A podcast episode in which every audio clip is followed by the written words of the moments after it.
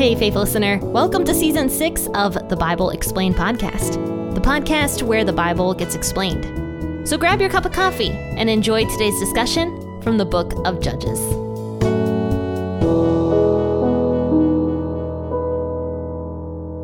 Hey guys, this is Jenn with the Bible Explained podcast. And today we are in Judges chapter 13. We're going to be reading verses 1 through 10, and we're going to discuss the life of Samson.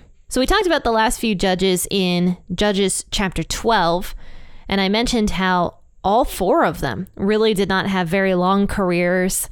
They actually died very shortly after becoming the judge of Israel. And before that, you can see that Israel was beginning to spiral into just complete chaos with sin and disobeying God, not trusting in God, and even other nations coming in and trying to take over Israel, which never should have happened because if the Israels had done the right thing, then God would have been on the Israelites' side and the Israelites would have had their land with no other people living in it, by the way. And we noticed in the last chapter that the Amalekites were still living in the the tribe of Ephraim. So like all these other nations were just kind of trying to move in on the Israelites. And so now here in Judges chapter 13, we're going to talk about the next judge of Israel.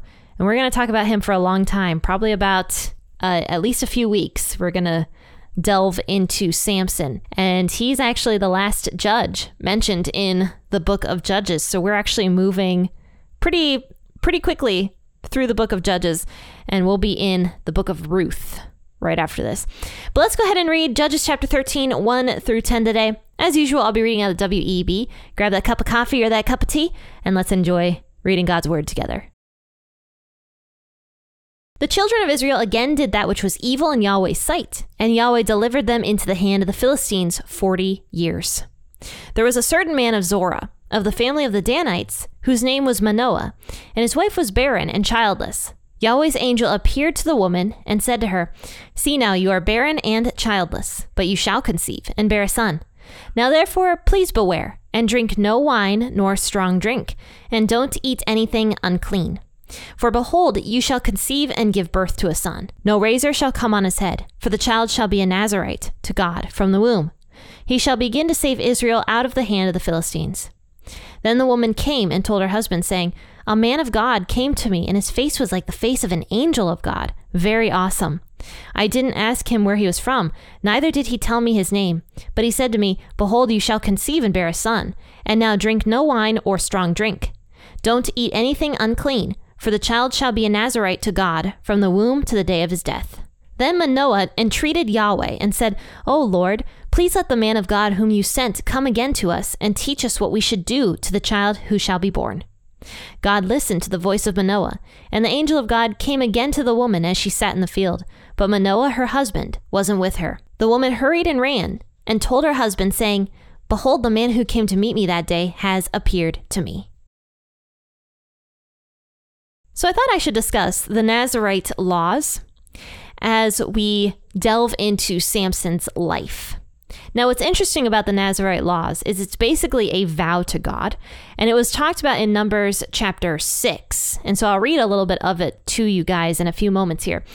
But the Nazarite vows was actually a vow that somebody would take. And it wasn't usually something that was like lifelong. In fact, this is kind of rare. I would say very rare for somebody to take a Nazarite vow for their entire lives. Usually it was a set period of time where someone wanted to dedicate themselves to God or fulfill a promise to God or fulfill a vow or something along those lines. They would take the vow of the Nazarite. And what would happen is they wouldn't shave their heads the entire time, whether it was a man or a woman, by the way. Any person could take a Nazarite vow to God, um, and they wouldn't drink anything. So that's kind of the gist of the Nazarites, but I'll get a little bit more into that in a moment. But it says here in verse 1 that the children of Israel again did that which was evil in Yahweh's sight. How many times have we heard that verse? Like the same exact verse stated in Judges already multiple times. And so it says that Yahweh delivered them into the hand of the Philistines for 40 years. Now, this is the longest time period I want to say that the Israelites didn't cry out to Yahweh at all. In fact, it doesn't even mention that Israel did cry out to Yahweh. But God still took mercy on Israel, even though it doesn't look like they are trying to cry out to him at all, by sending them this young boy that we're going to talk about, Samson. So you can see just how far the Israelites have fallen. They've fallen into sin, into hedonism, into idolatry, into self worship, into basically everything that was causing the Israelites to get taken over by these other nations.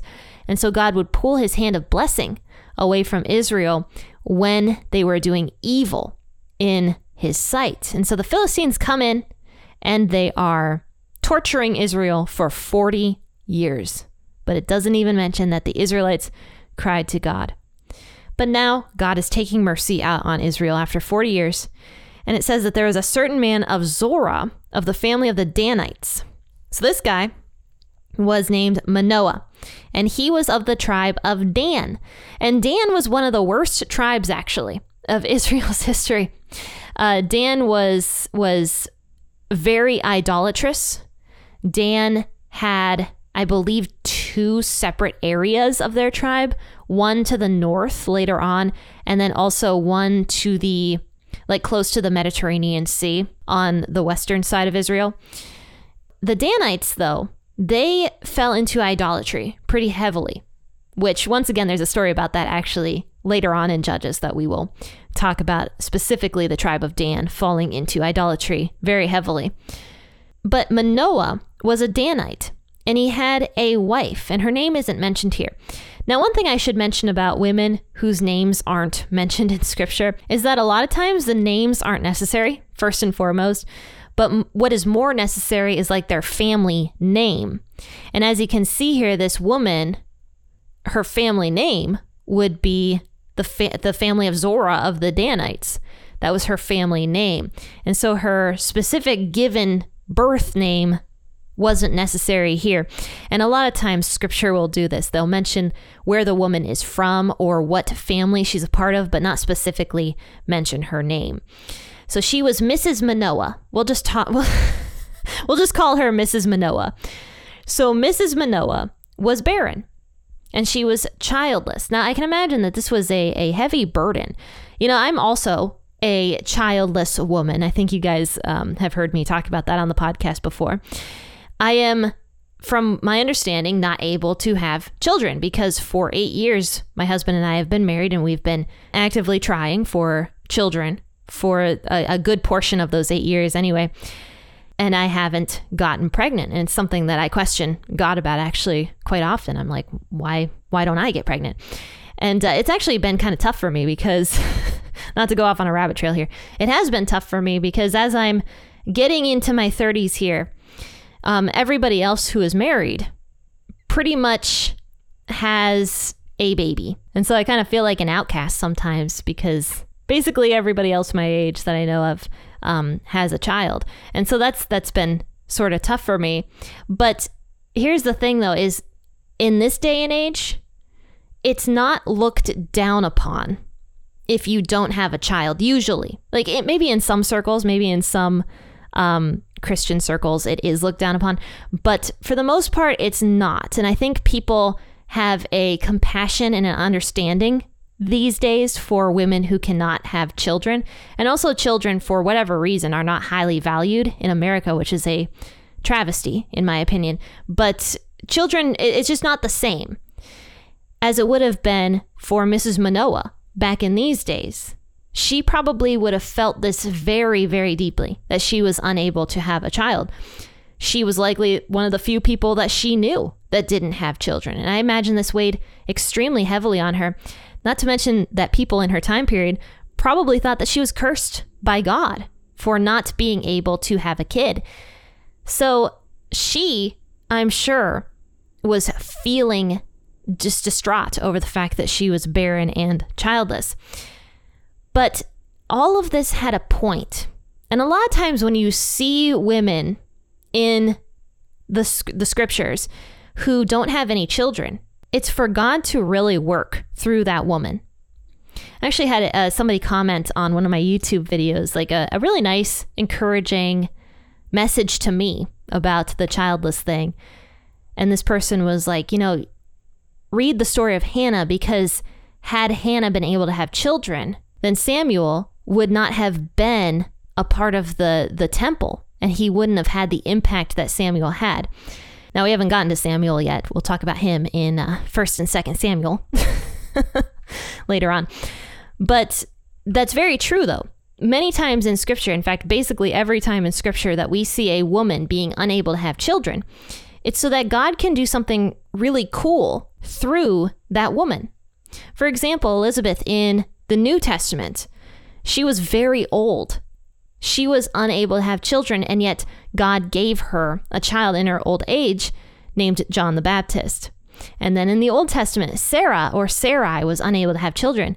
She ended up having a child when she was like 90 years old, and that child became Isaac. God usually works through this. He shows his power through the longing of women wanting to have kids. So Mrs. Manoah is struggling with her childless, childlessness. And it says that Yahweh's angel appears to the woman. And I don't know if he just like popped out of nowhere or if he walked up to her. I imagine it was kind of more of the latter, where he kind of just walked up to her and gave her this message You are a barren and childless woman, but you will conceive and bear a child.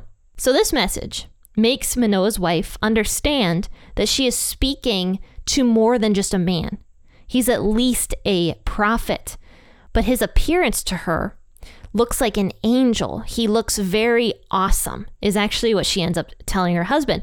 Because when she gets this mes- message, she is overjoyed and she ran to tell her husband. But that wasn't the end, end of the message. I'm getting ahead of myself here.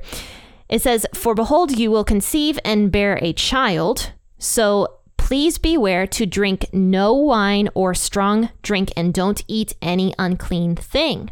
For behold, you shall conceive a son, and he shall be a Nazarite to God from the womb. Do not cut his hair. And he will actually save the land of Israel from the Philistines as well. Now you can imagine like if you got a message like that from a man who looked like an angel, you would be overjoyed. So the woman takes it to her husband. And she's like, This man appeared to me. He said that I am childless. You know, he knew about me. And then he said that I'm going to have a son and that this son is going to be a Nazarite from the womb. Now, this is where I'm going to get into some Nazarite rules here. So if you turn to Numbers chapter 6, and I'll just read this out of the NIV, uh, it says that if, in verse 2, if a man or a woman wants to make a special vow, a vow of dedication to the Lord as a Nazarite, they must abstain from wine or fermented drink, must not drink vinegar made from wine or other fermented drink. They must not drink grape juice or eat grapes or raisins. As long as they remain under the Nazarite vow, they must not eat anything that comes from the grapevine, not even seeds or skins. Now, I did discuss this on the podcast once before, and you can absolutely go over to that episode if you want to from Numbers chapter 6, and I'll link it if I remember to, I'll link it in the description of this podcast episode so you can listen to that one again and, and listen to the Nazarite vows more in depth. But basically, Nazarites were to abstain from anything fermented, anything that could make them drunk, anything at all. And they were also supposed to abstain from grapes and grape products. This includes like raisins, grape skins, grape juice, the grape itself. They couldn't eat grapes. I imagine that's because grapes can go bad and cause um, themselves to, like fermentation. I actually had that happen to me once. I didn't get drunk or anything, but I was a little kid, and um, I had this like little fruit thing that had like grapes in it that my mom gave me, and I tasted it, and I was I spat it out because it was so disgusting. I didn't I had no clue what fermented grapes tasted like. And I gave it to my mom. I'm like, "Mom, this is bad. It's really bitter." And my mom tasted it and she's like, "Oh, that's just fermented grapes." I'm like, "Okay." But yeah, that happened to me when I was a kid. But they they can become fermented actually relatively easily. And so I imagine that that is at least part of why um, grape juice and grapes in general in general were not supposed to be eaten by a Nazarite. And also they were not supposed to cut their hair. It says in verse 5 During the entire period of their Nazarite vow, no razor may be used on their head. They must be holy until the period of dedication to the Lord is over. They must let their hair grow long. Now, this is the um, one time we see in scripture where it's encouraged for a man to grow their hair long. I talked about all that once again in Numbers chapter 6 about why the hair is growing long. So I'm not going to get into that again, but that was just what a Nazarite was supposed to be somebody totally dedicated to the Lord, living a clean life, living a pure life, not cutting their hair, uh, also not touching dead bodies of any kind, and just being dedicated. That's that's how God required dedication of Nazarites. The angel here mentions to Mrs. Manoah that she is going to have a baby who has a Nazarite vow from the womb. And so this baby would grow up to be a Nazarite that never cuts his hair, that always is a Nazarite until the day he dies. And also, he will begin to save Israel. So the angel mentions to Manoah's wife that she also, because of this, needed to abstain from any strong drinks or fermented drinks or vinegar or grapes or anything that could potentially be passed to the baby. Now, Mrs. Manoah did not need to become a Nazarite. She didn't need to grow her hair long or anything like that. But she certainly needed to make sure that she was eating the correct things, not anything unclean or anything from the grapevine or any vinegar or fermented anything. She needed to eat clean foods that she would nourish her baby with. And I would imagine this went on even while she was breastfeeding the baby as well. This is because God set Samson aside for himself, kind of like the Israelites were supposed to be set aside. Actually, all of Samson's life is a picture of Israel. It's, it's so interesting. God often uses analogies to get people's attention. We see that throughout scripture. For example, yesterday we talked about in the New Testament how Saul became blind and how that was almost an analogy for how Saul was living his life. He was purposefully blinding himself to the truth. And so Jesus blinded Saul for three days. So God often uses analogies to get people's attention. And so Samson is dedicated from the womb, dedicated to God from the womb. He's supposed to be clean. And what I mean by clean is a person who follows the Old Testament laws and wants to follow them because they are set aside for God, because they are dedicated to God. So Samson's a picture of Israel because Israel was also set aside. Israel is also supposed to be following the Old Testament law, and yet they're constantly going astray from God, always going astray from God. And we see as Samson grows up, yes, he's a Nazarite, yes, he's set apart, but holy moly, did he do what Israel was doing? He was constantly going astray, constantly breaking the Nazarite vow that he was under to do whatever he wanted to do, and it ended up causing his destruction in the end.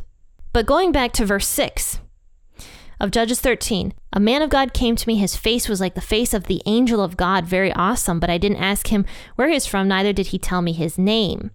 So she had some reverence for this angel to the point where she didn't even ask him where he was from, but she knew that he was special. She knew that he was a man of God somehow. And he said to me, Behold, you shall conceive and bear a son. And now drink no wine or strong drink. Don't eat anything unclean, for the child shall be a Nazarite to God from the womb to the day of his death. So Manoah prays to Yahweh after hearing this message from his wife. He prays to Yahweh and he's like, Please send this man again so that he can teach us what we should do to the child who shall be born. Now, there's a lot of speculation as to why Manoah prayed this prayer.